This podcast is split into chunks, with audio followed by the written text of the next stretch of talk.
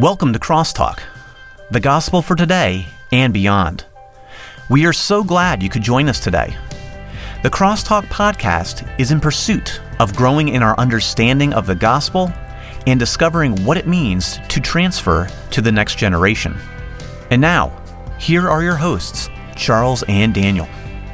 We are back again, and we're talking, or I should say, we're still talking about church history, and we'll can probably continue in this for for some time uh, over the next few weeks. But uh, we have come to the point where it is time to dive into the Puritans and see how they really, quite frankly, were a product of the Reformation and continued to carry the torch of clarifying God's word and and how it was being communicated I would say even further, and we're going to see that as we go along. Um, but last week we ended our Reformation discussion with the English Reformation, so it's only natural that we would talk about the Puritans because they are inherently English, primarily, primarily English. So today is going to be Puritans Part One. So we have uh, kind of six things we want to look at, but we only get to three of them today in order Maybe. to utilize and economize our time to the best of our abilities. But I do I do want to ask this question before we jump in. Um, what was the time frame of the Puritans so that our listeners have kind of in their mind's eye where we're at now after coming out of the English Reformation and there's always overlap but what, what was the time frame my intentions were for us to get to that toward the end of our our whole two podcast study but um, broad general view from mid late 16th century, 1500s. So we're looking at uh, 1560, 70 to the mid uh, 1700s or 18th century. So a couple hundred years. Okay. Maybe. It gives a little bit of an idea. People can can kind of go from movement. there. Right. And you can research it more and, and find out there if you're interested in that. And we'll talk about it more. We will talk about that um, in our fifth point. But I think I'll go over the the six points that we're going to cover. So it gives people an overview. Right. But we're only going to cover the last three in part two. I so suppose I'll permit that. Yeah. So oh, I appreciate that. Um, but anyway, the person we're going to talk about the personalities of Puritan Reformation. So who are the people of the Reformation? The kind of the key people. Uh, we're going to talk about the persuasions of Puritan Reformation. Uh, we're going to talk about particulars of the Puritan Reformation. And then in part two, we will have the persecutions of Puritan Reformation, the perseverance of the Puritan Reformation, and the product of the Puritan Reformation. But only the first three points in part one today, so stick with us, and next week we'll have part two. Um, but anyway, what are the personalities? Who are the people, the main players, if you will, in this Puritan Reformation. Yeah, it is important that you said the main players because there were multiple right pl- players or multiple personalities. That uh, if you do just a little scant overview of Puritanism, you'll find names. Some you will recognize, some you may not. If you're not much of a student of church history, then you may not recognize most of them. So we'll look at some of the, the key guys that uh, uh, were sort of the launchers of, proponents of Puritanism, the Puritan um, ideal. Uh, one that folks might recognize is Oliver Cromwell. There's actually been some somewhat modern movies uh, made about Oliver Cromwell. He was um, uh, a member of Parliament. He was um, the um, leader of the parliamentary army. There was a war while he was on the scene, he uh, he became what was called Lord Protector of England. He would not. So he wasn't a king. No, he wouldn't accept. He wouldn't accept the the title king. He did not want to be a monarch because they actually beheaded the king at the time. And the, yeah, well, Charles the First and Charles the Second, he's kind of between them and um, some uh, there was actually some beheading. It seemed like Charles I was beheaded. I'm, I'm going to show my ignorance right now. I cannot remember all that I've read uh, when uh, Cromwell came on the scene, not by him, but by his followers. So, um, so anyways, Oliver Cromwell. Uh, there's a there's a number of books out. L- let me stop you on him. I think some people struggle with Oliver Cromwell when they study because you have a person who's supposedly of the Puritan, you know, right. persuasion. Yeah He's involved in government, but obviously arms were used to accomplish some of the things that he's known for. So reconciling that with the Christian faith and that we are not called to bear arms, what what where does that fall in the whole spectrum of that? I can see people asking that question. Well, at the very least, uh, that, I mean, books, chapters and books have been written about this. Right. So, at the very least, he was a military leader during a conflict. So, So, he not, like- only was a Puritan, not only was a believer in Christ, but he also was a political figure. Yeah, he was a political figure, Right. military leader. He was a leader of the military, the uh, parliamentary army. I don't know if it would be just fair to say that he promoted conflict, military conflict. He was a part of that military conflict. Well, and I think our American mindset, heck, even our Western mindset, thinks so much different than they did. And we've talked about this before. Um, the government and church were so closely tied together that the division of that, as we know it today, was pretty much non-existent. I mean, there just really wasn't much there at all. Yeah, some of that, and we'll talk about this toward the end of the second podcast on the Puritans. That really, that whole concept of separation of church and state got on a roll toward the end of the Puritan and during the Puritan uh, um, time period. which had its fruition in the Constitution and American Yeah, way yeah, of, of, of looking at things. things, yeah, yes. absolutely. Okay, Um, so I only asked that just because I think people who may be a student of Cromwell or have studied him or remember him, that might be a question that comes to mind. So I just felt like it was good to Yeah, another out. person who was a significant figure, folks might, if you remember your English English literature, is John Milton. John Milton was a poet and a writer. He was uh, he authored Paradise Lost, um, and uh, he he was a a known he's a, he's a name we would recognize as part of the Puritan movement. Another is John Owen. Um, most evangelicals who have some understanding of church history and literature Yeah. would recognize John I mean, we Owen. still they probably would works. yawn when they hear Yeah. his name. And Right. um, he uh, he he wrote theology. He wrote the exposition uh, to Hebrew of Hebrews. The whole it's a seven volume thing, and uh, so John Owen was was a Puritan. Um, John Bunyan. Uh, he wrote, of course, Pilgrim's Progress, The Holy War, and Grace Abounding to the Chief of Sinners. Uh, folks will recognize John Bunyan. We'll bring him up later, and some of these others up later when we talk about another aspect of Puritan influence. Matthew Henry. A lot of Christians today, a lot of Oh, evangelical I, I use Matthew Henry all the time. I read him. Yeah, yeah, still have their his six volume work. Uh, you can get Bible it free commentary. online, by the way. Yeah. it's completely free. Just just Google it, Matthew just Henry commentary, and yeah. right there. Yep. if you're not a bibliophile like I am, but uh, and then Charles Spurgeon. Now that's a, that's a interesting because by the time Charles Spurgeon comes, Yeah, you threw me along- on this one. when he comes along in uh, 19th century, uh, the Puritan movement is over. Right. But he is often referred to as the last Puritan. So so those are some Is, of the persons. is it because of his style and writing and his It's way what he borrowed from things? Puritanism, yeah, okay. what he what he took. He was very strongly influenced by the Puritans. His mother had him reading the Puritans when he was an unconverted young man, and then I think at sixteen he was converted, and he already had this wealth. He was very incredibly intelligent, incredible recall, and so by the time he was converted, he already was very very familiar Hmm. with the Puritans. So that's that's the ones we'll just just to give a, Yeah. a, an overview. And, and I'm sure there's more, uh, but time keeps us from doing that. Okay, so the next thing we want to look at is the persuasions of the Puritan Reformation, and I do that in a plural sense because we want to talk about basically what motivated them, what their method was.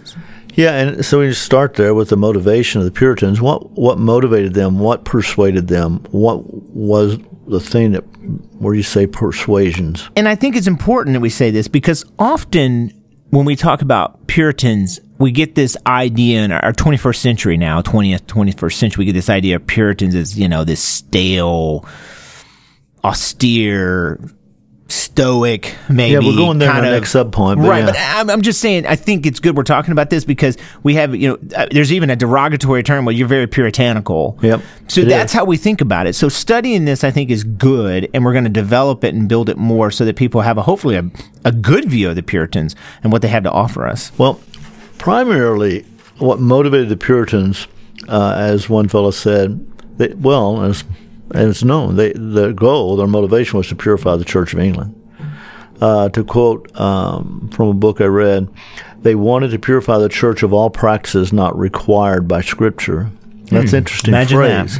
Practices not required. There are usually two points of view regarding what we do, both in life and in Scripture, especially uh, and both in life and in church. And one is, especially in church, in our ecclesiology, in our church life, some would say if Scripture does not forbid it, then it's allowable. Others would say what's allowable is only what is prescribed, not The just regulative principle. right. Yeah. that's that. That is the difference in the regulative principle and the the I forgot what you call the other persuasion. So. The Puritans wanted the church to only The, do. the regulative principle? Sorry. I don't think that's quite right. No, it's it- not. I know it's not. I was Um, just. the uh, they only wanted to to do in the church what was required by Scripture, and uh, they they they believed to go beyond what was required by Scripture was to add something that Scripture would not have us do, and opened us up to all kinds of practices. Well, I mean, if you just want to fast forward to the present day, you look at what we how we do church. Right. There's some truth to what they say. Right. Uh, and we're not going to have a podcast right now on the regular principle, but obviously, if if you uh, if you do what's allowed, what's not uh, what's not um, said no to in Scripture, then you can do a lot of things. So, with the idea that they were seeking to purify the church, Right. was this the their word motivation. And was their motivation? Was the word being or them being called Puritans? Was that derogatory? Was that kind of like Christians? It probably depended on who you were talking to, but they were called Puritans because that was that was their goal. That So was they were their okay with goal. They wanted to purify Yeah. the church, uh, make it a, a biblical, a more biblical church, and they didn't feel like that was um, a once and done thing. right. Always reforming. Yeah. Then we Okay. can move, and you mentioned, so you alluded to this a moment ago, to the method behind their persuasion. Uh, there's a social critic once commented, I, I got this quote from Timothy Jones in his little book we've talked about. But this social uh, critic uh, once commented Puritanism is the haunting fear that someone, somewhere, may be happy. right. Th- that's that's the modern day thought of Puritanism. it's very true though. That's a great way to put it. Actually, Jones went on to say, Timothy Dr. Jones went on- to say, his perception was dead wrong. I, I think that's clear too.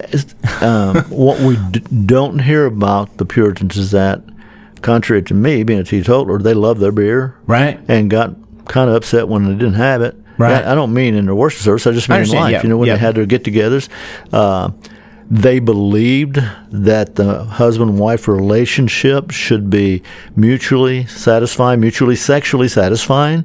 They they didn't they weren't against sex. They were very much for it. They were just for it the way Bible talked about it. So they were they weren't boring. Not at all. And, Just and- and do a quite little frankly, reading. if they were okay with beer and that was the thing that they enjoyed at a party, I would imagine they probably got a little happy. I don't know. I'm sure they did. They were uh, happy. You Uh, I know, they mean, were, they were you have two or happy. three, you're you're gonna be feeling good. Contrary to false views of the Puritans, they were already ha- they were a happy people. They were happy to live life as God would have them to. And I don't say that in a bad way. All I'm saying is, is I'm trying to debunk this idea that Yes. these Puritans just somehow lived this austere life and they were boring people. Well, but it, you know, to take the other side, if you're not Christian, or if you're Christian Right. and you're a libertarian, Right. or you profess to be a Christian or a libertarian, you think you should be able to do whatever you want. They wouldn't say that. No, they thought our lives and our church life should Right. be guided by, directed by Scripture, but they certainly felt like life was to be enjoyed to the glory of God. And so they weren't anti-sex Hmm. by any means. They Yeah, had yeah. plenty No, of kids. yeah, right, right. And that wasn't just all they had sex for. Right. And they they loved a, a good social time together with, uh, you know, I wouldn't think their times would be would be drunken brawls by No. any sense. Just fun times. They Yeah. enjoyed what God gave, and they believed you should. You know, uh, the the misconception was that they just wore black all the time. They didn't. Hmm. They they wore mixtures of things outside the church. Now at worship, they felt like the attention ought to be to the glory of God, not to them. That's why they tended to dress a certain way in worship. There was a real intent to that. It wasn't just, oh, you can't do that. They had a, a point. But we have the Thanksgiving holiday because of the Puritans.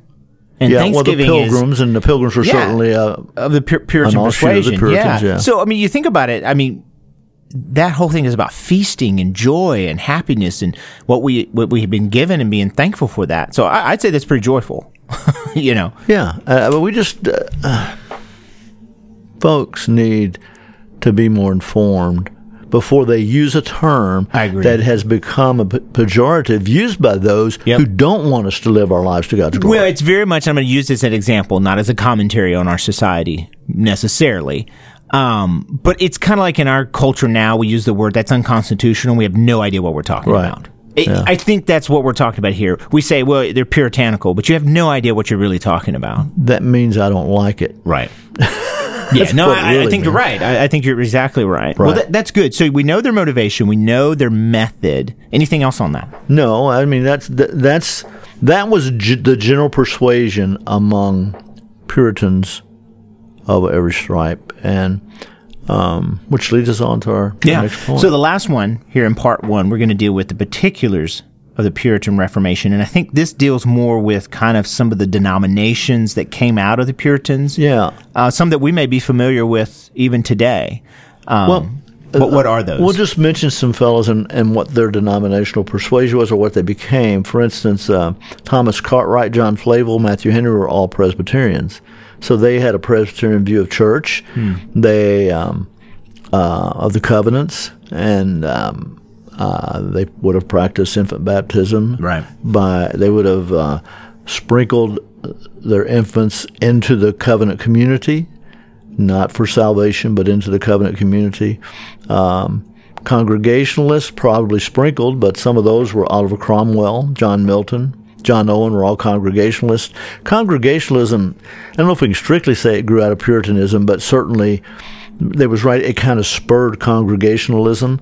Um, Anglican, there was a fellow by the name of Richard Baxter. Richard Baxter is well known for some books he wrote. He was a pastor, and uh, he was sort of a mediating influence in the whole thing. He he wasn't one of those guys that wanted to stir the waters too much. He he was for Puritanism, but Richard Baxter was more mediating than he was confrontational. Wouldn't it have been fascinating to know these people personally and to know their personalities? Well, you, you can know a lot about them just by it, like some of the books they've written. There are introductory uh, biographical essays about them, and you can find out a, a, a good bit. There's a um, we, we'll mention this again in the next podcast, but there's a whole series of paperbacks called Puritan paperbacks, and it's the smaller books that were written by some of the Puritans, Richard Baxter and others, and um, John Owen and others, and, and you can sometimes in the fronts of those there's a biographical information. Another fella who was really one of the early Baptists was John Bunyan. He was a Baptist, and which so- gave us the the wonderful Pilgrim's Progress.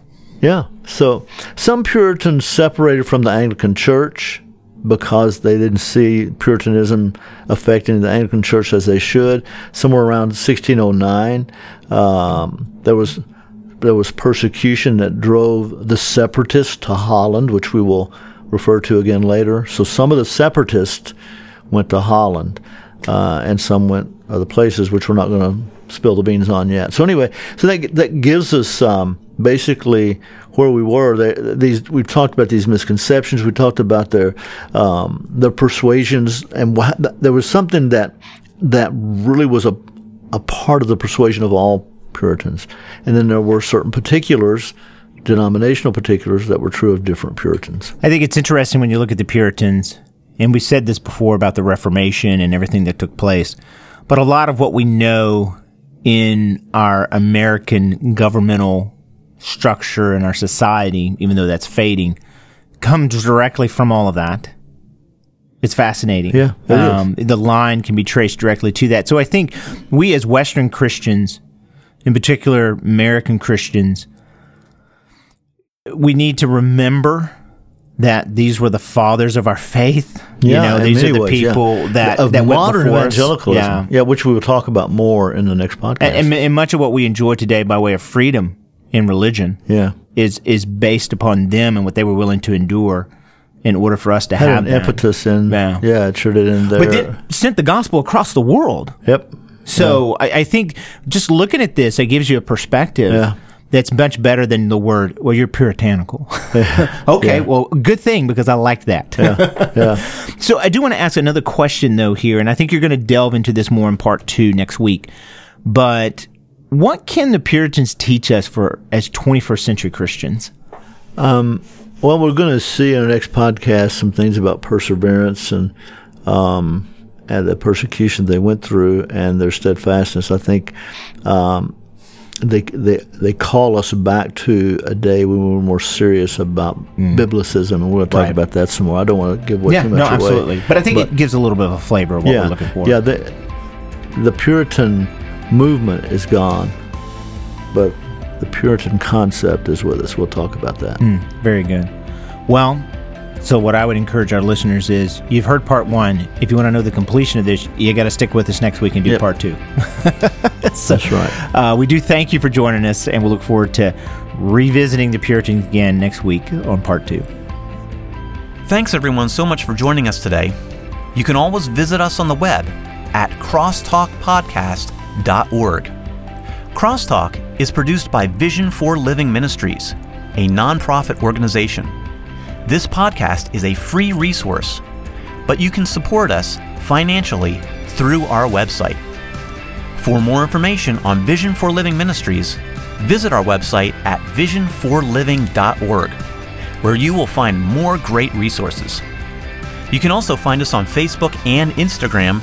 Just search for Vision for Living, or on Twitter at V4L. We also love to hear from our listeners. You can email us anytime at info at visionforliving.org. Be sure to join us next week on Crosstalk, the gospel for today and beyond.